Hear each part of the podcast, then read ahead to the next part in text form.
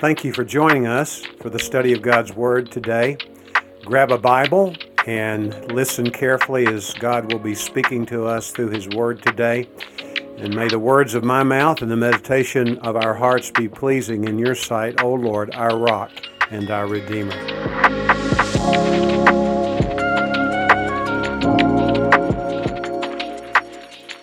Please take your Bible and turn with me to the book of Ezekiel in the Old Testament, as we call it, the Hebrew Scriptures.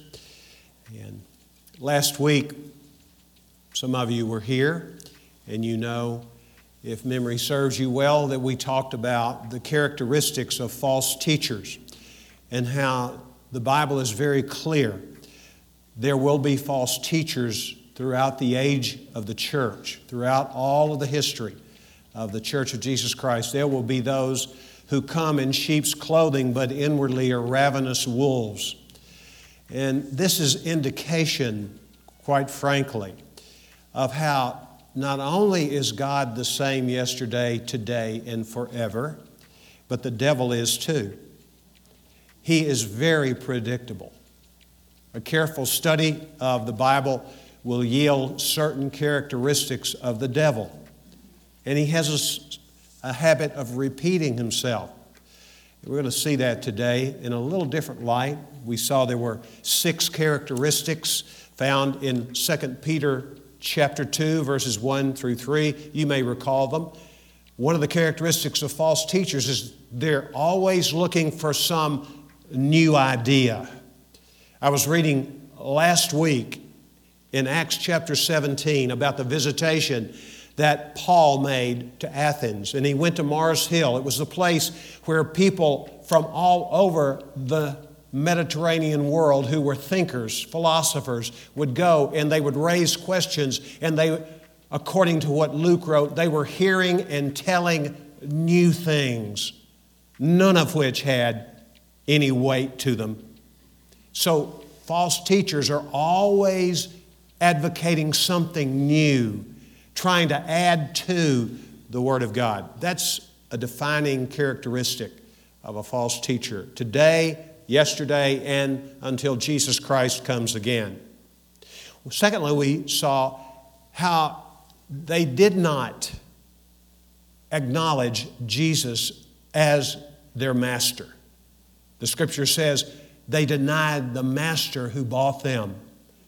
They marginalize Jesus at least in what they teach, but even more, they completely eliminate him.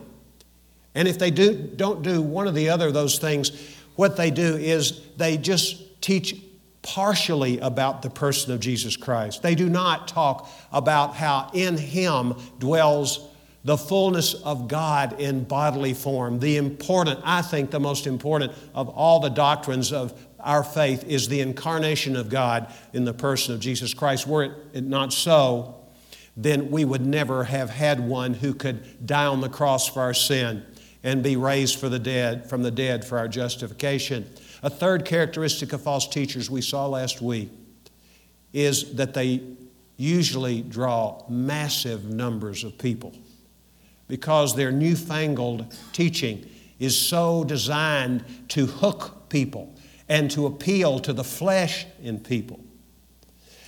On the heels of that, I would say that they are sensual people.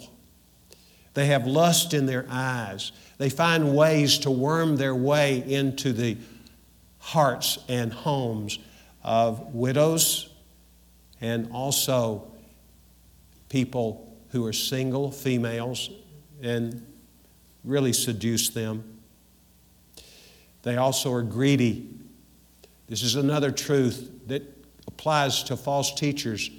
They're greedy for money. You see it in their lifestyle, you see it in their message. This is another factor. And then the flip side of that could be a sixth characteristic is that they manipulate the sheep of Christ. They fleece them, as we would say. They had their forerunners in the Old Testament. And today we're going to take the characteristics of these forerunners given to us in Ezekiel 34, these false shepherds, we will call them, false pastors, false leaders of Israel. And we're going to see positive characteristics of true teachers. How can we know who a true teacher is? Let's read Ezekiel 34, beginning with verse 1. Then the word of the Lord came to me, saying, Son of man, prophesy against the shepherds of Israel. Prophesy and say to those shepherds, Thus says the Lord God, Woe, shepherds of Israel, who have been feeding themselves. Should not the shepherds feed the flock? You eat the fat and clothe yourselves with the wool. You slaughter the fat sheep without feeding the flock. Those who are sickly you have not strengthened. The diseased you have not healed. The broken you have not bound. The scattered you have not brought back, nor have you sought for the lost, but with force and with severity you have dominated them. They were scattered for lack of a shepherd, and they became food for every beast of the field and were scattered. My flock wandered through all the mountains and on every high hill. My flock was scattered over all the surface of the earth, and there was no one to search or seek for them. Therefore, you shepherds, hear the word of the Lord. As I live, declares the Lord God. Surely, because my flock has become a prey, my flock has even become food for all the beasts of the field for lack of a shepherd. And my shepherds did not search for my flock, but rather the shepherds fed themselves and did not feed my flock. Therefore, you shepherds, hear the word of the Lord.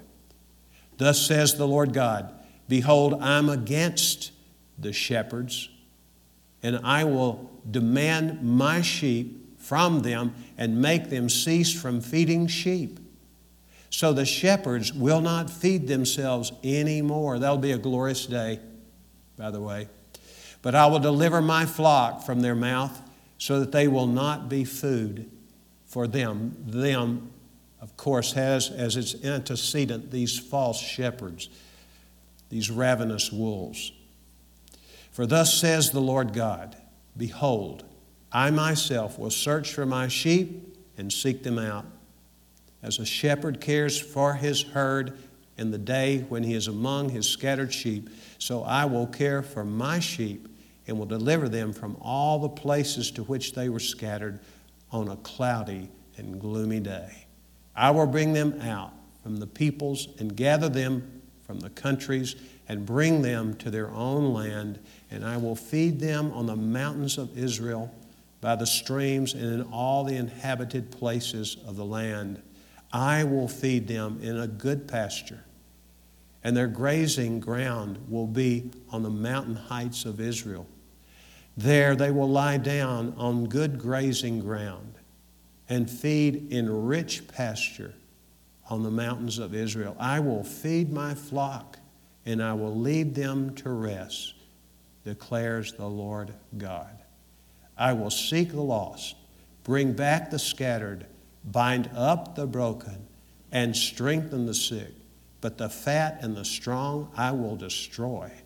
I will feed them with justice and judgment. Wow. You know what he's talking about, obviously, here? How's he going to come? I'm projecting myself back to the days of Ezekiel in the 6th century BC. What was he foreseeing? This is a messianic promise fulfilled in the person of Jesus. As we read earlier from John chapter 10, beginning with verse 11, Jesus says, I am the good shepherd. He says it twice about himself. I lay down my life for the sheep. Jesus is the epitome of what a true shepherd is.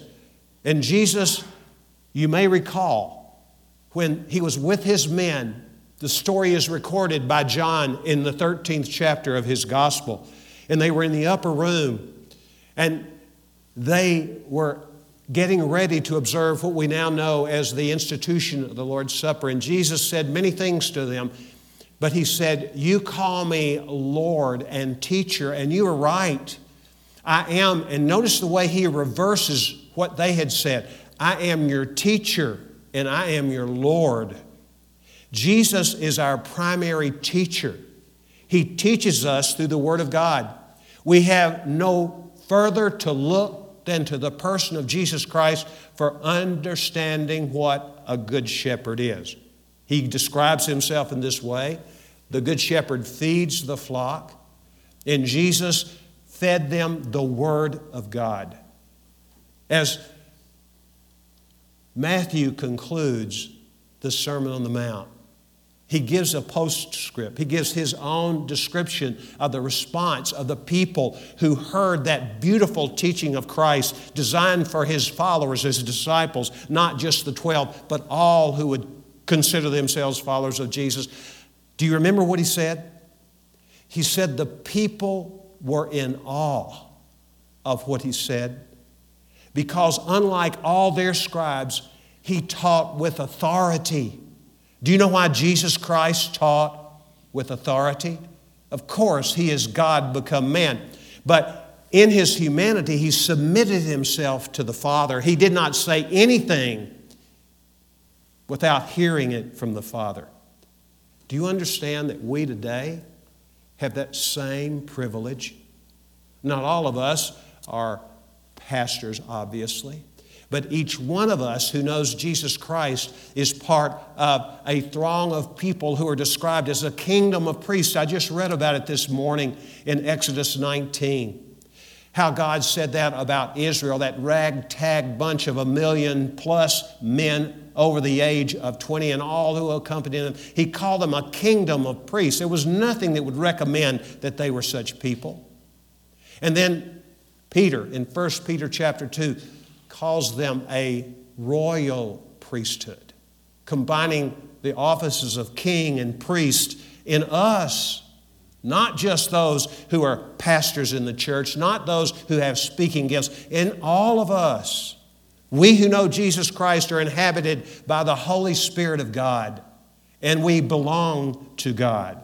And God has given us the Spirit of God who gave us the Scriptures, and the Holy Spirit of God interprets the Scriptures to us. Aren't you glad that we have the Holy Spirit living in us? And He has given us the Bible.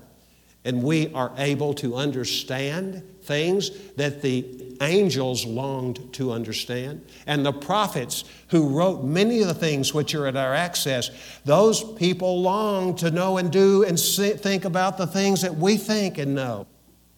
What a wonderful gospel we have.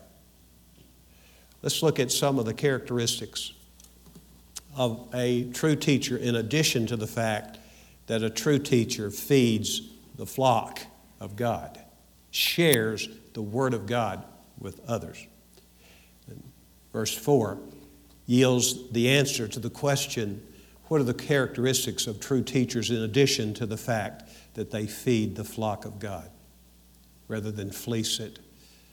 Verse 4 of Ezekiel 34 says, Those who are sickly you have not strengthened. Here's the first thing true teachers, true shepherds are people who strengthen the weak. Psalm 119, verse 28, the psalmist says, My soul weeps because of grief. And then the psalmist very wisely follows that thought up, that confession of his own need, his own weaknesses. He says, Strengthen me according to your word. A true pastor, a true shepherd, a true teacher. We who, like those who are in the role of pastor teachers in the church, we also are to follow Jesus' example we're to imitate Paul, Paul said, as he imitates Christ. And in that same upper experience, upper room experience that I mentioned just a few moments ago, he said, I have left an example for you that you should follow. And he was talking about serving one another, but it would be broader than that. Anything that Jesus gave as example by the way in which he lived and the things which he taught, we too have that charge in our lives. And we too can strengthen the weak among us.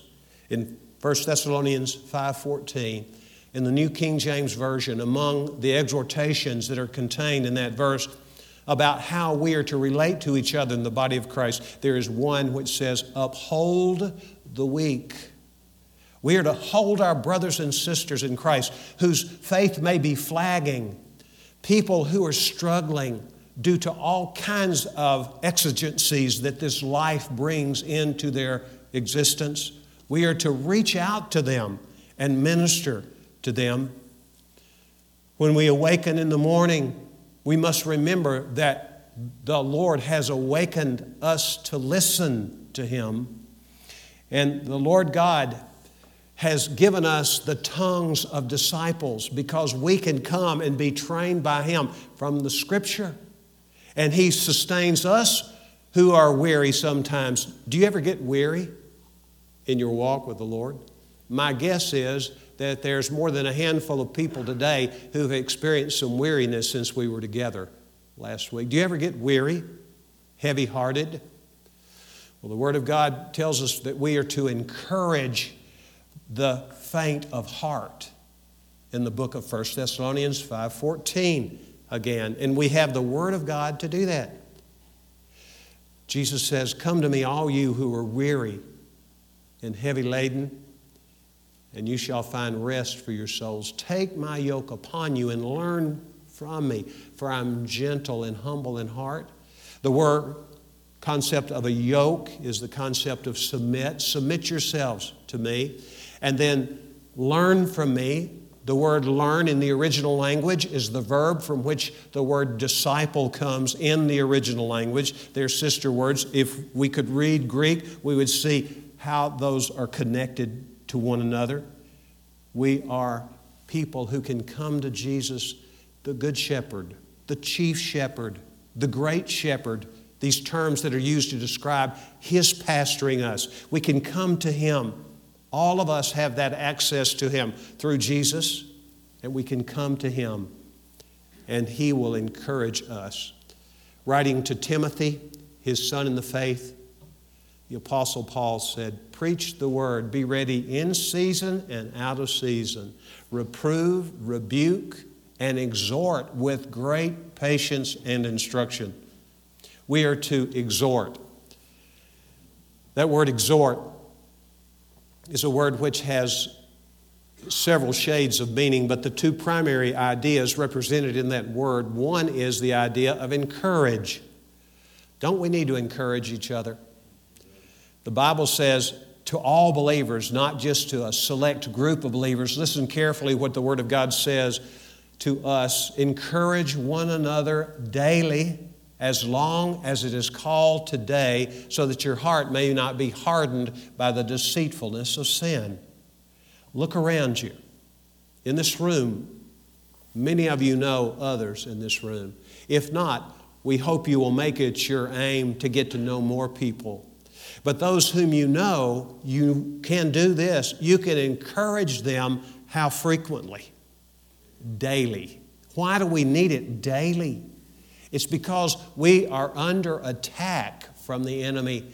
We are barraged with flaming arrows that are designed to distract us from our walk with the Lord. And we can encourage our brothers and sisters in Christ, and we go to the Word of God if we're going to have effective words of encouragement. In Romans 15, 4, the Bible says, Whatever was written in earlier times was written for our instruction, so that through perseverance and the encouragement of the Scripture, we might have hope. Catch that phrase the encouragement of the Scripture. The Bible literally oozes with encouragement. That's why we need to be men and women of the Word of God. We need to live in it, we need to eat it. We need to ingest it and digest it and let it become part of who we are so that we are men and women who always have an answer for those who are in need of strengthening.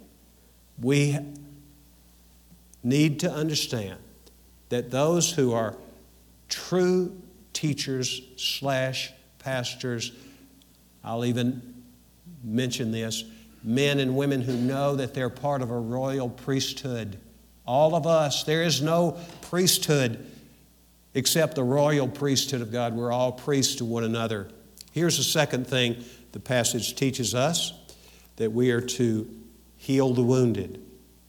Let's go back to chapter 34 of Ezekiel, and let's look at the second thing that God speaks through this prophet about false shepherds. The broken you have not bound up. So let's stop here. And I, I skipped one the diseased you have not healed. Uh, I'm not a medical doctor. I pray for people's healing. I pray for people who need other kinds of things that they can't supply for themselves. We are to do that. Sometimes we see people heal. The elders were called upon three weeks ago. We know the Bible says in the book of James, chapter 5, if any of you sick, uh, is sick call upon the elders and let them anoint you with oil. And the prayer of faith, if it's prayed, God will answer it. We had a woman in our church, a dear sister in Christ, and she came to us on crutches. The last time I had seen her was not too long ago. She was walking without the aid of any kind of crutch or walk or anything like that. And she said, I have had an MRI on my knee and there's grave concern that I may have a tumor that's malignant between my femur and my kneecap. And would you pray for me? Well, we took that seriously. We lay hands on her. We anointed her with oil. We prayed. And this morning we received a report. She does have a tumor. The tumor has not gone away, but it's not malignant. It's a benign tumor. Now, could it have been malignant before? We don't know. But we were just being obedient to the Lord, and she was too, coming to the elders for prayer. Praise the Lord.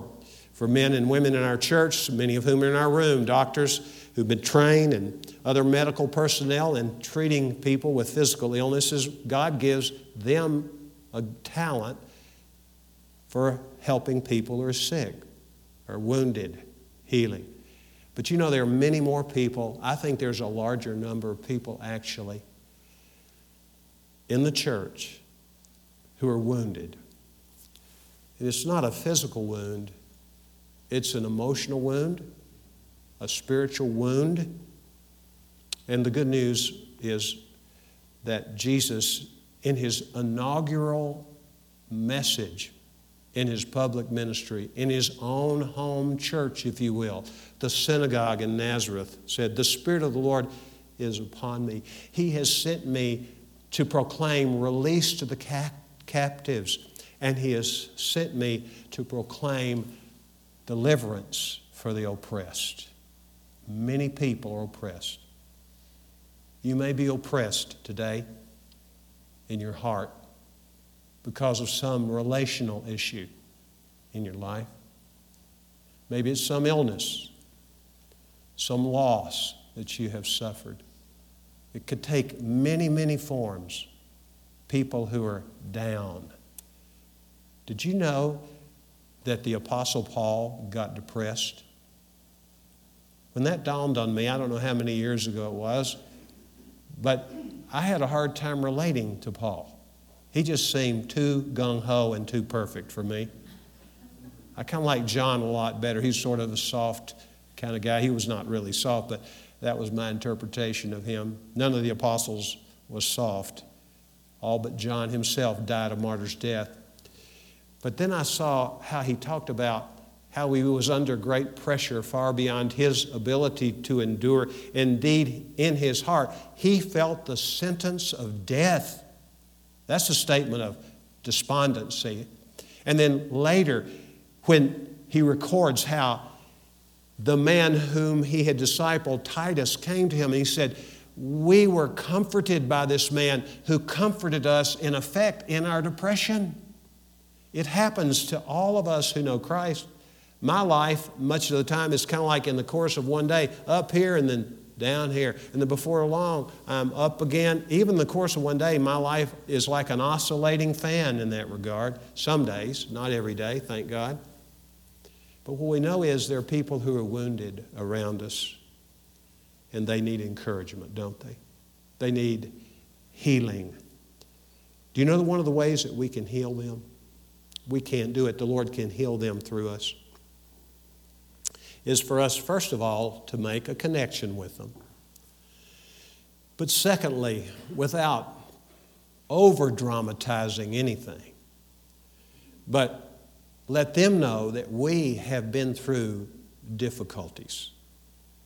And the Lord has been faithful to deliver us from those difficulties, and He has healed us in the midst of our trouble. And to come to the conclusion, these people who understand this, just what I said. If you look at Hosea, hold your place here and go to Hosea. It's just a few books back toward the New Testament from where we are. Hosea chapter 6, verse 1. This is what Hosea writes Come, let us return to the Lord. The suggestion is clear. They had been away from the Lord and they needed to repent. They needed to return to the Lord. And Hosea, on behalf of the Lord, is calling them, Come, let us return to the Lord, for he has torn us, but he will heal us. Now look here. He, was, he has wounded us, but he will bandage us. This is God. We don't like that kind of theology. But any theology that does not include this is bad theology. Because God, as our Father, the writer of Hebrews talks about this in the 12th chapter of Hebrews. He talks about how our Father, because He loves us and because we are His children, He disciplines us. Put whatever name you want on it. Wounding, the word afflicts is another word. All those words gathered together give a clear picture of the way our Father, in His love, treats us because He knows we need discipline. If you don't love your kid, by the way, you don't care to discipline him or her. If you love her or him, you have disciplined or will discipline that child. Well, what I'm trying to get at at this point is that God uses wounded healers, doesn't He? He does. He uses us. Jesus Himself is the personification of the wounded healer. Jesus still bears the marks of the cross in His body, in His resurrection body. He showed His hands and His side, His feet to His apostles and others to whom He appeared. He showed it to them. And this morning, for the first time, I was thinking about a verse I quoted earlier, Colossians 2 9. And if it had dawned on me before, I had overlooked it because I was so caught up in the fact that in Christ, God's fullness dwells in bodily form. My whole idea was on the incarnation. But here's what I overlooked until this morning. Notice the tense of the verb. In Him, God's fullness dwells in bodily form. Jesus was already ascended into heaven, but Jesus Christ still carries human flesh today. And when he returns, we will see the marks of his passion on the cross. Amazing. He wears, as I said last week, he wears his humanity as his greatest achievement because he had to become human in order to save us from our sin, to qualify him to be the one who could truly save us from our sin. A.W. Tozer, great man of God, I can't remember which book he said it in, but it stuck with me immediately. He said, Before God can use a person greatly, he must first hurt that person deeply. There's something that must happen in our lives to humble us before God can use us to the fullest. We're so full of ourselves, so full of pride. In the annals of Texas Baptist history, no name shines more brightly than the name of George Washington Truett. At the age of 31, in 1897, he was asked to come from a little country church near Waco to the booming metropolis of Dallas, Texas, to become the pastor of the First Baptist Church. It was a heady assignment for a man so young. He was a gifted young man. When he was called to preach, it was by his home church, a country church over near Waco. And they had a church business meeting. And the lead deacon in the church stood up and he said, I recommend that George W. Truett be ordained for the gospel ministry. Truett couldn't believe it. He demurred, but he finally consented. But when he went to that church, he had such great gifts of communication, and he was a great pastor preacher of the Word of God. He was orthodox to the core. A year after he had begun his assignment there, he was invited by the chief of police, a member of his church. His name was J.C. Arnold to go to Cleburne, Texas. Some of you have been to Cleburne on a bird hunt. They got on the Santa Fe train, 1898, no cars yet. They went down on that line, probably about an hour's trip, maybe a little more. They had their guns with them, and they were looking forward to a good day of hunting. They joined their host, who was the sheriff of that county in which Cleburne was, and another man whose land they were going to hunt on. They went out to hunt, and in a moment of relaxation, the gun, which was loaded, and the safety was not on, evidently, that George W. Truett had went off. And it shot his clear, dear friend, Police Chief Arnold, in the leg. Quickly, he and the others applied a tourniquet to his leg, stopped the bleeding. They saw a doctor in Cleburne before they got back on the train to return to Dallas. The doctor checked it out. He said, You men did just the right thing. It looks like he's going to be fine. Get him home and then get him to a doctor tomorrow for further treatment. They got on the train. The bleeding did not begin. They got on the train. They took him to his home. The next morning, George W. Truett heard a knock on his door. It was a messenger. And the man said, I am sorry to report, Pastor Truett, but your friend died last night. It destroyed this man, George W. Truett. He went into a deep depression. He could not and would not talk to anyone. He was so grieved he just said, I must resign the church. I could never preach again knowing that I have killed this man. Well, he didn't do it on purpose, maybe negligence, but not on purpose. And finally, as he grieved over this for weeks, he couldn't go to the pulpit to preach. He just stayed in his home, mostly in his room by himself. He prayed, he wrote the, read the word, and then he heard in his heart these words to him he said, Do not be afraid, George. From now on, you are my man. Whose man had he been before? He'd been his own man. And the, so those who witnessed the transformation, the words of the sermons which he wrote and delivered were no different than they had been the year or so he had been preaching. No different but there was an impact. It was that which only could be explained by the Spirit of God taking control of a man because that man finally gave up on himself in order that he could be filled with the Holy Spirit and the Holy Spirit would use him to convey the message of the gospel. Wounded healer. That word or that phrase was used by men now gone to be to, with the Lord in heaven, Henri Nouwen. And he wrote a book about the wounded healer and saying that the real useful people to the Lord are people who don't have it all together. They're people who have been broken in their lives. And they're people who have learned to yield to the Lord, and they've learned how God's grace is sufficient for every one of us.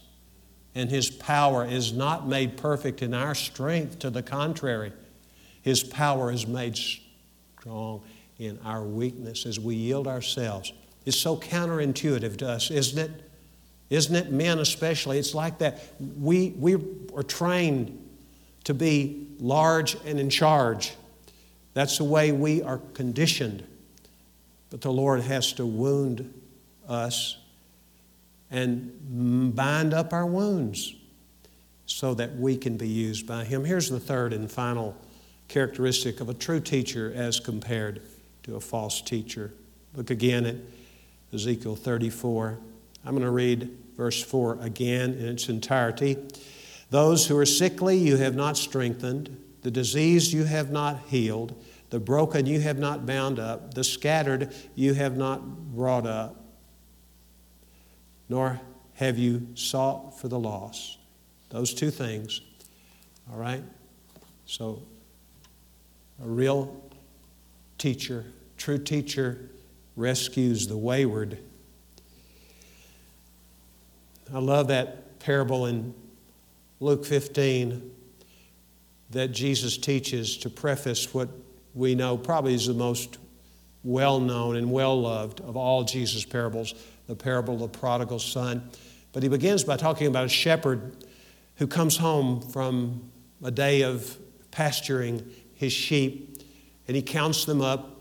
There are only 99. He has 100 sheep and he counts again, still only 99. What does he do? He leaves the 99 and goes looking for the one. This echoes what Jesus said that we read a little earlier in John chapter 10. What does he say about his sheep? I know my sheep, and my sheep know them. I hope you know. If you are a sheep of Christ, he knows you by name. He loves you. This is the God of the universe, knows you and me by name. When I get lonely, I'm reminded of that that He is with me. The Lord is my shepherd. I shall not want. He makes me to lie down in green pastures. He leads me beside still waters. He restores my soul. He leads me in the paths of righteousness for His name's sake. Yea, though I walk through the valley of the shadow of death, He I have no need to fear evil. Why? Because He's with me. He will never leave me nor forsake me. I believe that. That's not just some placebo that some preacher has given to me, it's a truth. And we know that. He knows us by name, He loves us. True teachers care about individuals. They're not interested in the crowd. They're interested in the individuals who make up the crowd.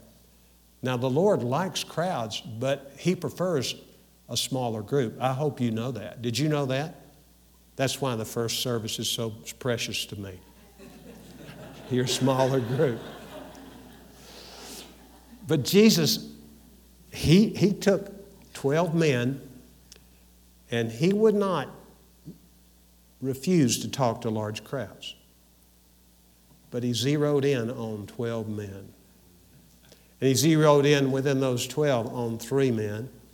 And then in those three, he zeroed in on one. Jesus knows you by name. And when he lives in your life, you're interested in the individual.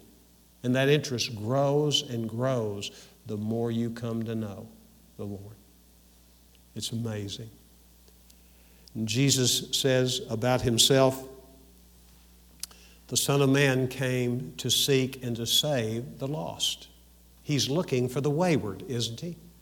Jesus also says in John 20, 21 to us, He says, As the Father sent me, so send I you. He sends us into our respective worlds to reach out to individuals and to minister to individuals. It's been said and accurately that Jesus Christ sees the masses through the individual. He sees you and trains you and trains me to reach more people than we ever would in one life by pouring in to those he brings into our sphere. Turn now to James. Hold your place there. We'll be back one more time to Ezekiel. Go to James chapter 5, the last two verses of the Epistle of James. I hope you know that the author of the book of James was James, the brother of Jesus, the half brother of Jesus. Verse 19 of chapter 5 My brothers, if any among you strays, that sounds like a sheep word, doesn't it? If any among you strays from the truth and one turns him back, let him know that he who turns a sinner from the error of his way will save that sinner's soul from death and will cover a multitude of sins. Does that mean we can lose our salvation? I don't believe so. I would stake my eternal life on the fact that I have been born again, and what God has done cannot be reversed in that way. The Bible says the gifts and calling of God, and the calling is calling not to be a preacher, but to be a follower of Christ, to be a sheep of Christ, are irrevocable, they're irreversible. God has etched it in stone in the Word of God. And there are so many other places we could look, we don't have time for it. And notice to whom he addresses this My brothers, if any among you, that would be among the sheep, strays from the truth and turns, the one who turns him back, reaches out to him, turns him away from the error of his ways, he saves his soul from death. Now go to 1 John for further clarification, one of the basic principles of biblical interpretation is we interpret Scripture in light of Scripture. The theologians call it the analogy of faith. And in chapter 5 of 1 John,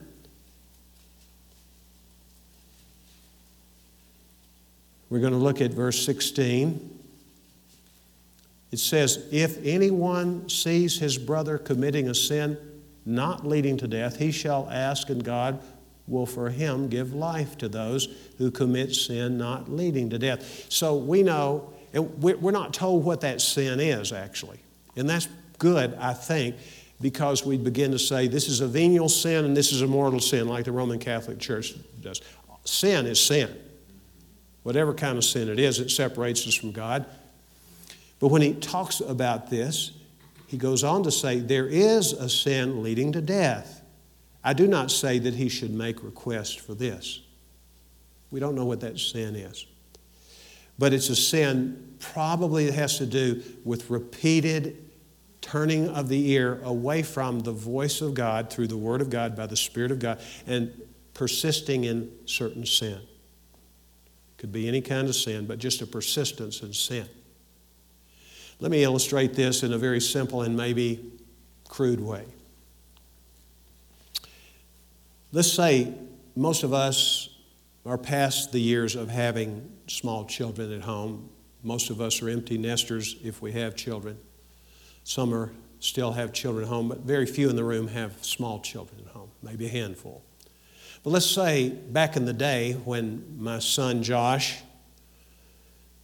was going next door to play with a friend, and a fence separated me from him, and I'm out in the backyard working in the yard doing something, and all of a sudden I hear voices raising. And I think I hear my son's raising louder than the other child's voice or children. I go over and I look over, and sure enough, I was right. And I say, Josh, you know better than to act like that. Behave, son. And he takes the order, quietens down. So I go back over and resume what I was doing. And then a few minutes later, same thing, but the pitch is even higher. And I said, Josh Woods, if I have to come back again, I'm going to take you home, boy. Do you understand? Yes, Daddy, I understand. Things quieten down again. But finally, the same thing happens again. I don't just lean over the fence. I go out the gate. I go into that backyard. I grab him by the arm and said, Get yourself over here, son. I take him home. Why would I do that? Think about it. Why would your parent do that? Why did you do that to one of your children? Why? Number one, he was defaming the Woods' name. He was a bad reputationer, if you're such a word, for the Woods. He was not a good emissary. Secondly, he was hurting the person that he was fussing with. And thir- thirdly, he was hurting himself, really. Now, think about this in relationship to our Lord. Why would he take us home? We talked about Tony's going home. We talk about Rosie Cortez going home.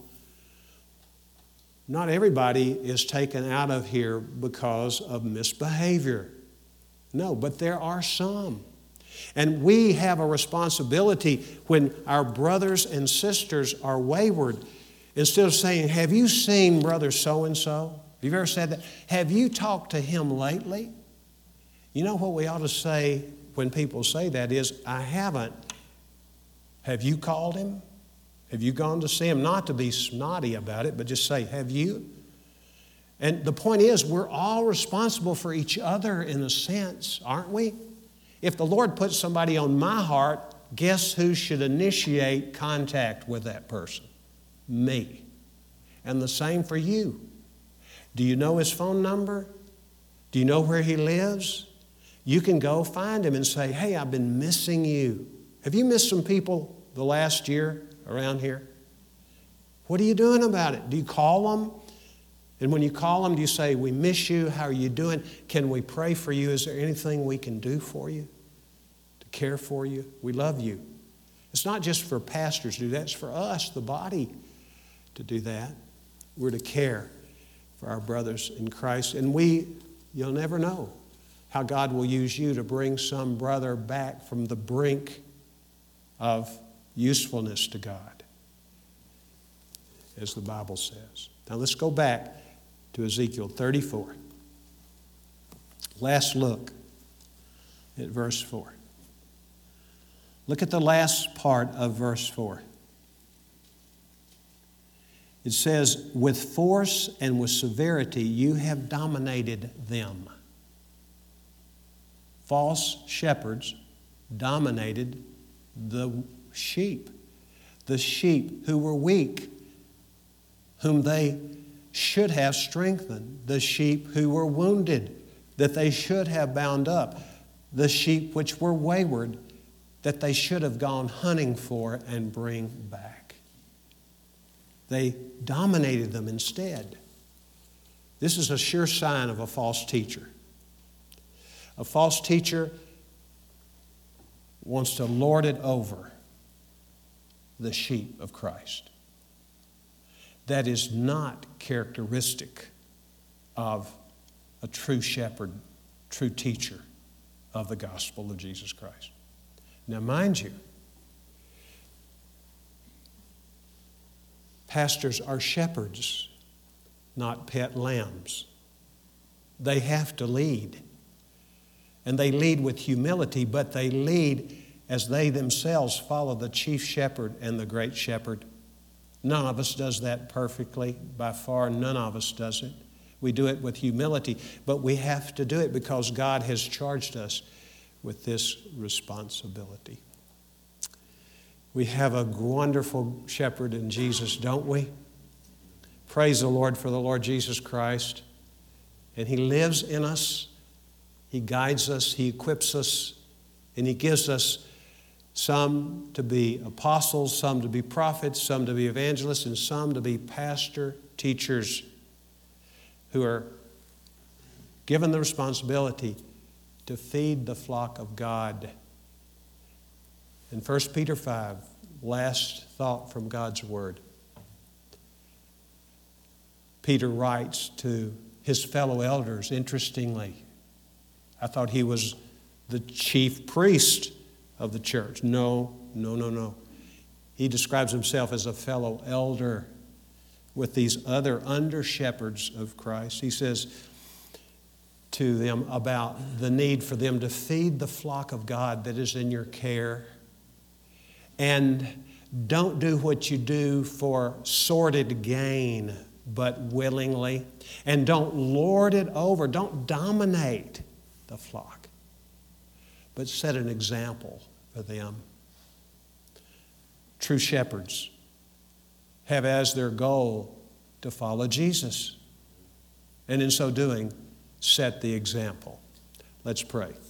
Lord, we thank you for your word. Thank you for the teaching of it. Thank you for the illuminating of it by the Holy Spirit.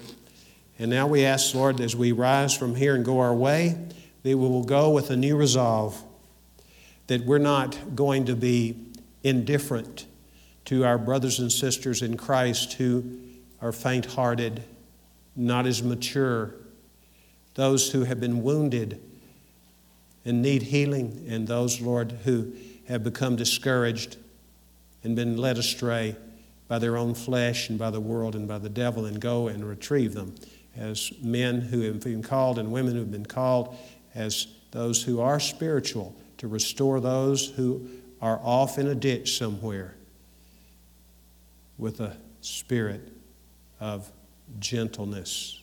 In Jesus' name we pray. Amen. Amen. God bless you.